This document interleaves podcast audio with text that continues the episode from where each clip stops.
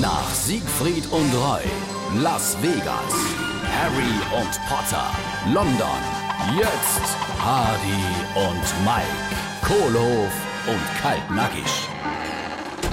Oi, das ist aber ein schönes Fahrrad. Gell? Da ist ja alles dran. Wo hast du denn das her? Die haben doch im Moment so lange Lieferzeiten. Du, Klick muss machen. Ich bin die Feuchtwoch in meinem Glitzer-Show-Anzug über die Bahnhofstraße gelaufen.